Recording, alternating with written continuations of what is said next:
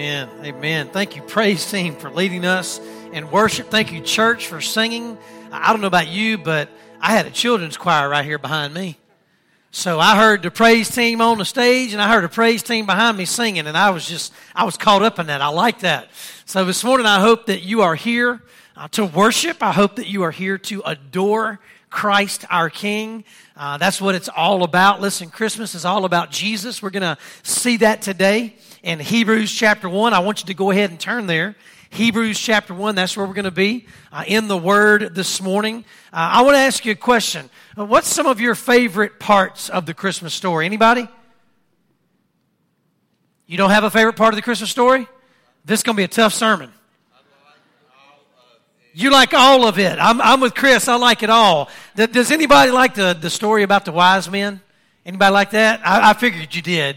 Uh, we tell that story. As a matter of fact, over in children's church right now, that's what they're talking about. What else? Yeah, when the angel appeared to Mary. That's right. That's good. What else? What are some other parts of the Christmas story that you love? Anybody? The shepherds. Yes, I love that. Somebody over here? Yep, Luke 2, 8 through 20. Yep. I'm just going to tell you, there's so much of the Christmas story. Uh, we really don't have time to cover it all in one day, but I'm going to try. I'm going to try. And I'm going to do it from the perspective of the angels. The angels are all throughout the Christmas story. You know, when you look at the Christmas story, we have some incredible people involved. Uh, let's, let's set aside baby Jesus for just a moment and let's think about the people that are involved in the Christmas story. Of course, we have Mary and we have Joseph, but we also have Elizabeth and Zachariah. You remember when Mary went to see Elizabeth and the baby in Elizabeth's womb jumped, leaped for joy. Uh, we, we read that story and it's incredible. Uh, we read about the shepherds. Someone said the shepherds. We read about the shepherds in the fields when the angels appeared to them. I believe the angels play such an important part of the incarnation, the Christmas story. But I don't want us to lose sight of what the Christmas story is all about. Listen, Christmas is all about Jesus. Amen? I, I, love that we have Mary and Joseph. I love that we have the shepherds. I love that we have, you know, Zechariah and Elizabeth and, and John the Baptist. I love that we have the angels. And we're going to see today that the angels play such an incredible part, an incredible role in the Christmas story. But we can't lose sight of Jesus. Did you know? And I was reading one of my favorite books on angels is a book by Billy Graham. If you've never gotten it, uh, his book entitled Angels, it's incredible. Okay? And what Billy Graham used to say from the pulpit is that there are many people in our world today who are studying angels. And not only are they studying angels, they're worshiping angels. And Billy Graham made it very clear the angels are not created to be worshiped. As a matter of fact, nothing that has been created should be worshiped. We should worship the Creator. And the Creator has a name, and His name is Jesus. And so, listen, one of my favorite parts of the Christmas story is when the angels come and they speak to, to Mary and they speak to Joseph and they, they speak to the shepherds. I, I love the, the angels in the Christmas story. But, but we got to understand that the Christmas story is all about Jesus. So, in thinking about the angels, what purpose, right? What purpose do the angels serve in the incarnation? What purpose do the angels have in the Christmas story? Well, I can tell you real quick angels, not just in the Christmas story, but most specifically, that's what we're talking about this morning, but angels from the Old Testament through the New Testament. Angels are created beings whose primary purpose is to serve the Lord and to worship the Lord. That, that's really the easiest way for me to describe what the angels are to do, their purpose, whether it's Old Testament or New Testament. Whether it's heaven or earth, the angels have these primary purposes to serve the Lord and to worship the Lord. In the Old Testament, the Hebrew word for angel is malak. The Greek word in the New Testament is a word closer to our word. It's the word angelos. Malak and angelos is our word for angel, and the word angel has a meaning. The meaning of the word angel is a messenger. That's what the word angel means. And so in the incarnation story, the Christmas story, we see that the angels serve and worship the Lord. We see their adoration. We, we see them doing what they were created to do. And I want to remind you one more time we don't study the angels to learn more about the angels. If we look at the angels, the purpose is to see God. It's to see the glory of God. It's to see the plan of God. Eh, we don't worship the angels. We worship Jesus Christ. And I love Hebrews chapter 1 because the writer of Hebrews makes that very clear the difference between the angels and our Lord and Savior Jesus Christ. I want you to look at it with me, Hebrews chapter 1. Now, we're going to read the first four verses, and then we'll move through the rest of Hebrews chapter 1. In the first four verses, it says, In the past, God spoke to our ancestors through the prophets at many times and in various ways. But in these last days, He has spoken to us by His Son, whom He appointed heir of all things, and through whom also He made the universe. The Son is the radiance, don't miss this. The Son is the radiance of God's glory and the exact representation of His being, sustaining all things by His powerful word. After He had provided purification for sins, He sat down at the right hand of the majesty in heaven. So He became as much superior to the angels as the name he has inherited is superior to theirs.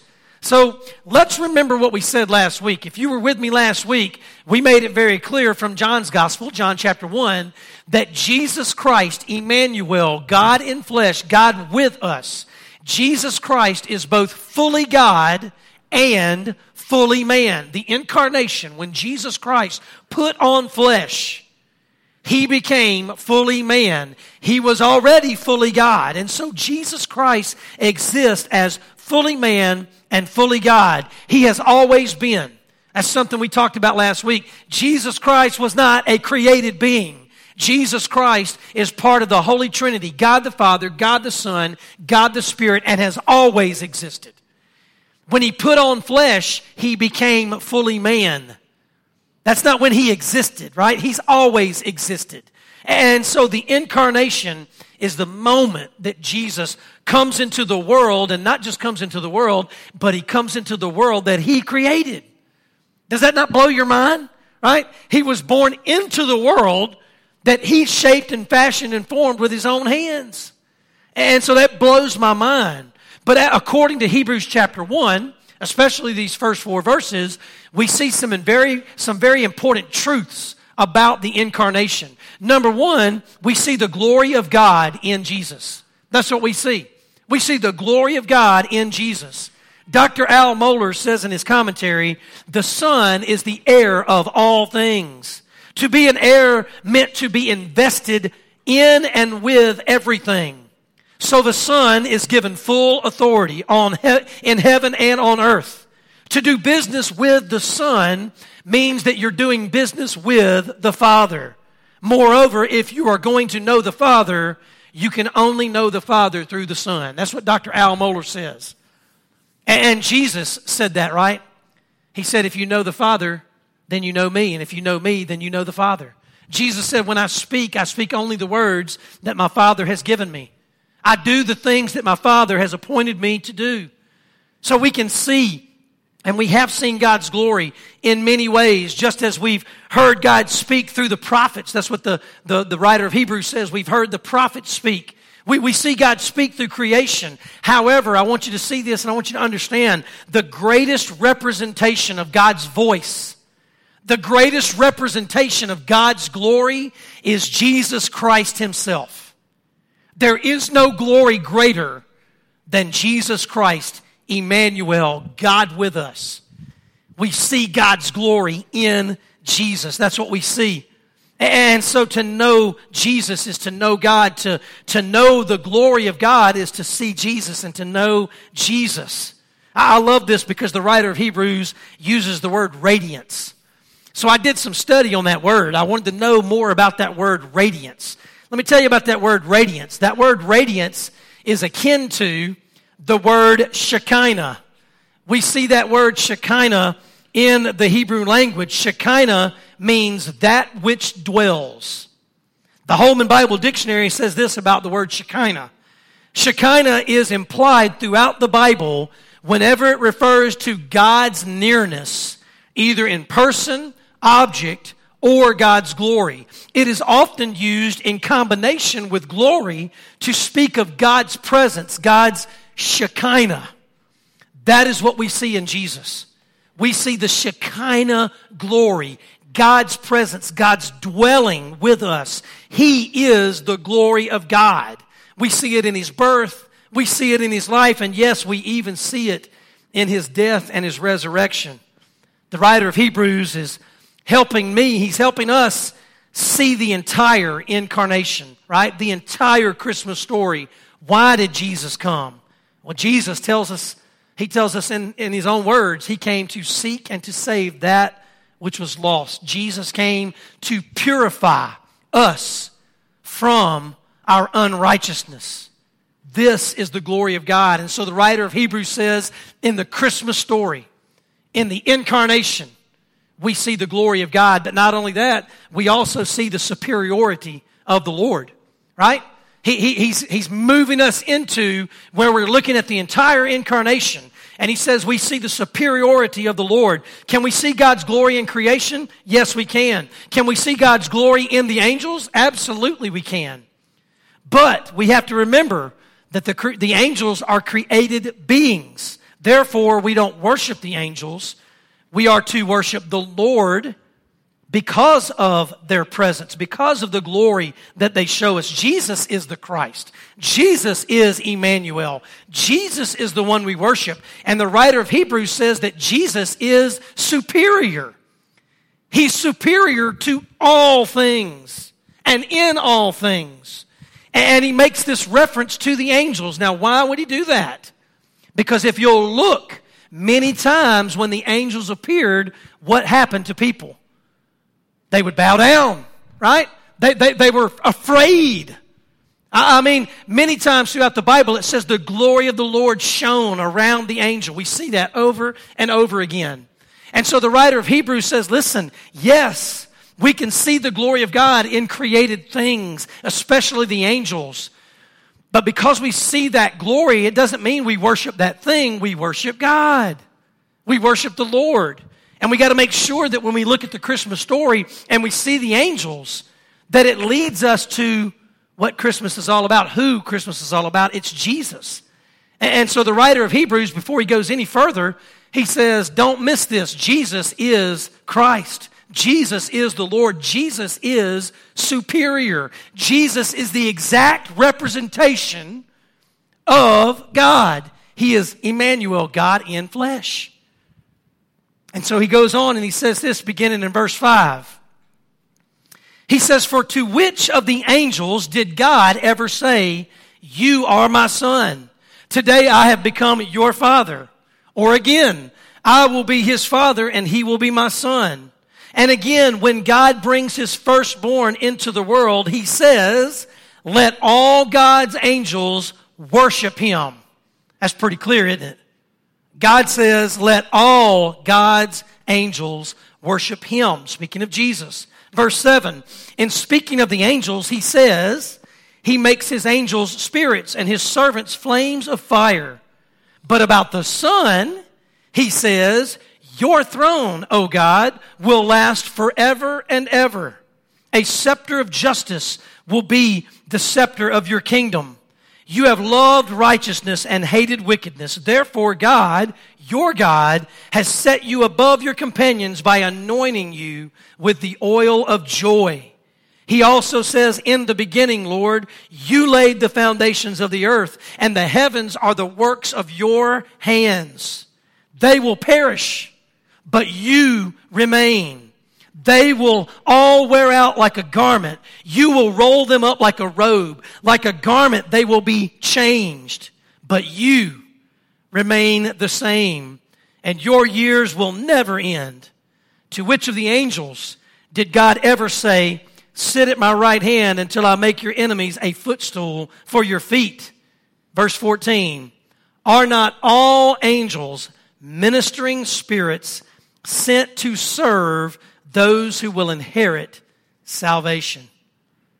The writer of Hebrews is very clear. We see two purposes of the angels. I've already shared this with you, but I want to look at it again. We see that the angels are to worship the Lord. That is their primary purpose. They are to worship the Lord. Verse 6 is very clear. Let all God's angels worship him. That's the first thing the writer of Hebrews says about the angels. Let all God's angels worship him. There is only one Son. His name is Jesus. The angels are God's agents. They are God's messengers. They are God's witnesses of what? Witnesses of God's glory agents and messengers of God's glory, witnesses and agents and messengers of God's plans and God's purposes. But there is only one Redeemer. His name is Jesus. And therefore, only Jesus is to be worshiped, and the angels worship him. Do you see that? If the angels worship Jesus, why would we ever choose to worship the angels? The angels themselves are showing us, right? They're showing us, they're pointing us to the one who is to be worshiped. So in the Christmas story, don't get caught up, right? Don't get caught up in the angels. Get caught up in Jesus. That's what the angels are pointing you to. That's who the angels are leading you to. That's who the angels spoke to Mary about. It was Jesus. That's who the angels spoke to Joseph about. It was Jesus. That's who the angels spoke to the shepherds in the field about. It was Jesus. And so we see this only Jesus is to be worshiped. Jesus Christ alone, nothing else and no one else. But we also see that the angels are servants. They are to serve the Lord. The writer of Hebrews makes it clear that Jesus is superior, that Jesus is above all, that it is Jesus who reigns in righteousness. I believe the writer of Hebrews is really connecting creation with authority of Jesus. He's looking at the creation and he's looking at the incarnation and he's looking at all the authority that Jesus has. It reminds me of John's gospel. What does John say in verse 3, chapter 1? He says, Through him all things were made. Without him nothing was made that has been made. So John's gospel is very clear. Even in the creation story, we connect the creation story with the incarnation. It's what I said earlier. Try to wrap your mind around this. It was through Jesus and by Jesus that this world was made, and yet it was Jesus who chose to be born into this world humbly in the form of a little baby.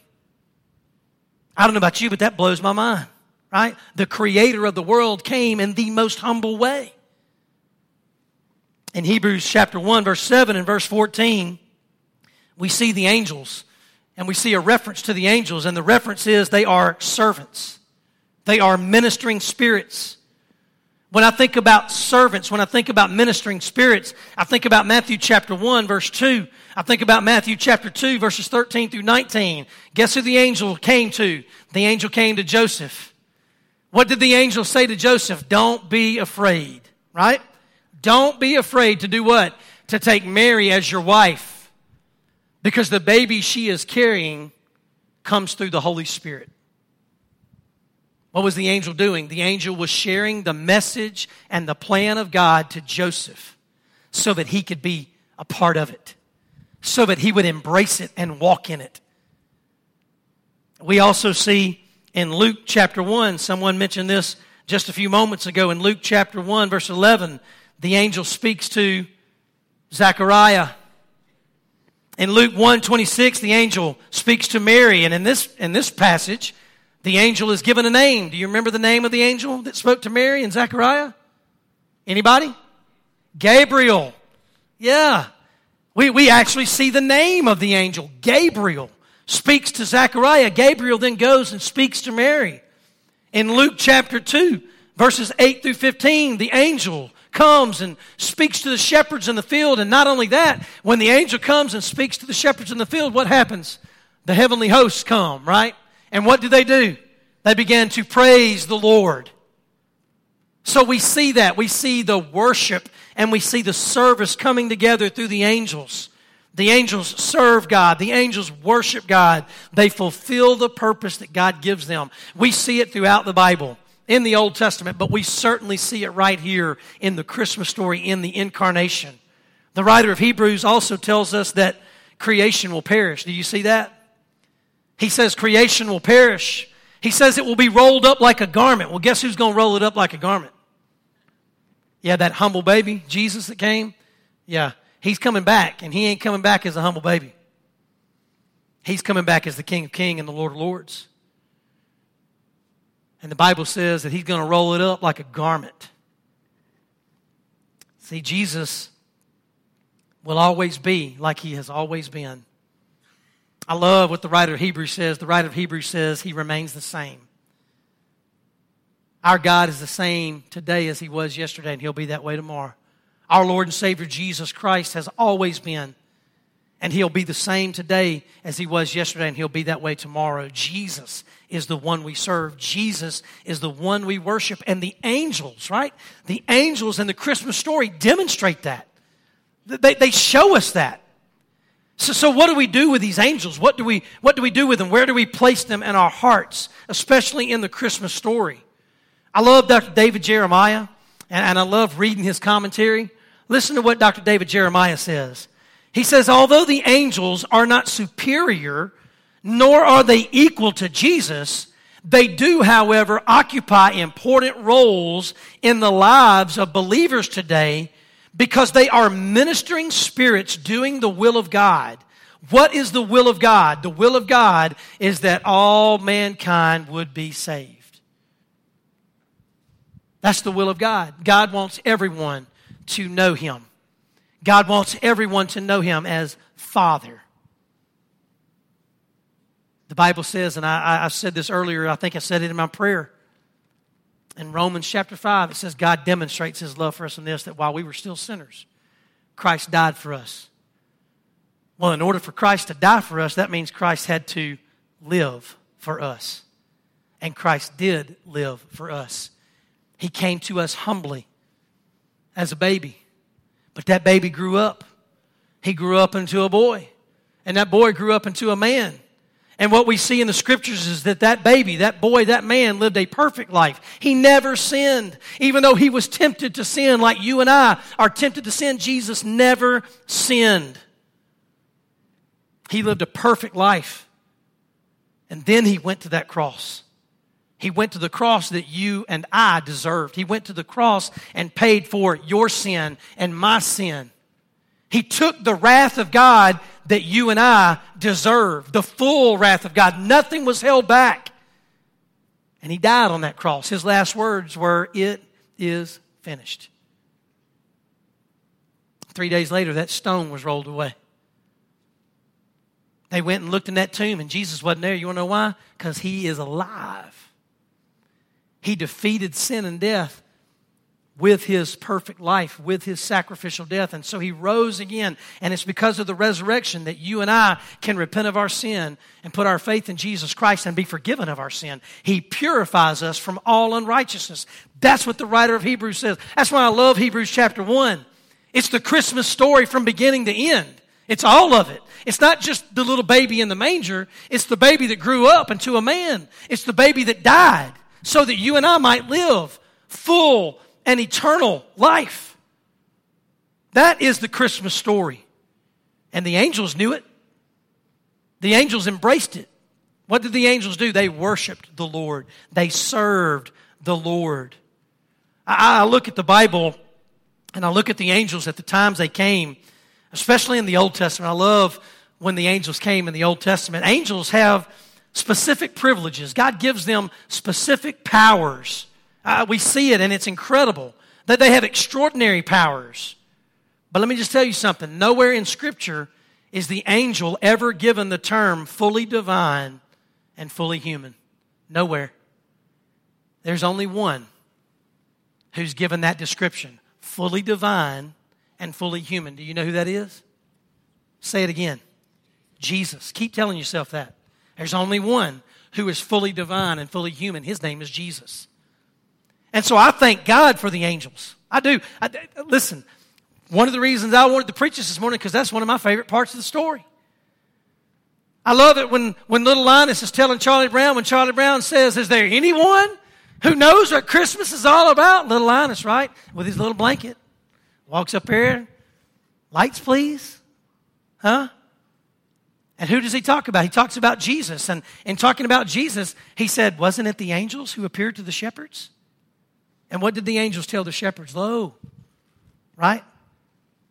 There is a Savior born to you today. He is Jesus. He is Christ the Lord. He is Emmanuel. He is God with us. And so I love the angels. I love the, the part that they play. But, but let me just tell you this, and I hope this is what you remember when you walk out of this place. Just as the angels are to worship the Lord, just as the angels are to serve the Lord, so we should worship the Lord and serve the Lord. We are to embrace the Word of God. We are to embrace the plans of God and the purposes of God. We are to walk in the truth, walk in the light. We are servants of God. As a matter of fact, Paul says in the New Testament that we are God's ambassadors, right? We are God's ambassadors. What does that mean? That means we are not of this world, we are just in it. Right? We're not of this world. We come from God. We are for God. We're not of this world. We're just, we just happen to be in it. And while we're in it, what, what should we do? We should worship the Lord and we should serve the Lord. We are His agents. We are His messengers. We are His witnesses. And so our worship ought to be for Him. Our service ought to be for Him. And it ought to be for Him alone. So let's make sure. Let's make sure that when we're reading the Christmas story, when we're talking about the Christmas story, we don't get caught up in the wise men and the gifts. It's an incredible part of the Christmas story.